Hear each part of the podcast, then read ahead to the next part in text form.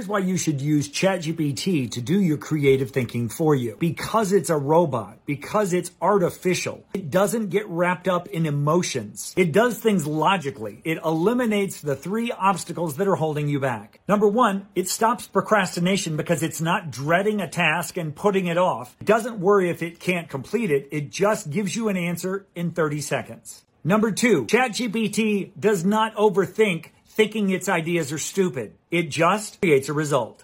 Number three, ChatGPT never gets imposter syndrome. It never believes it's not good enough. It never believes its ideas have no merit. And it never believes that it can accomplish what it wants to accomplish. While many people are down on artificial intelligence, it removes the biggest hurdle that most of us have, which is ourselves.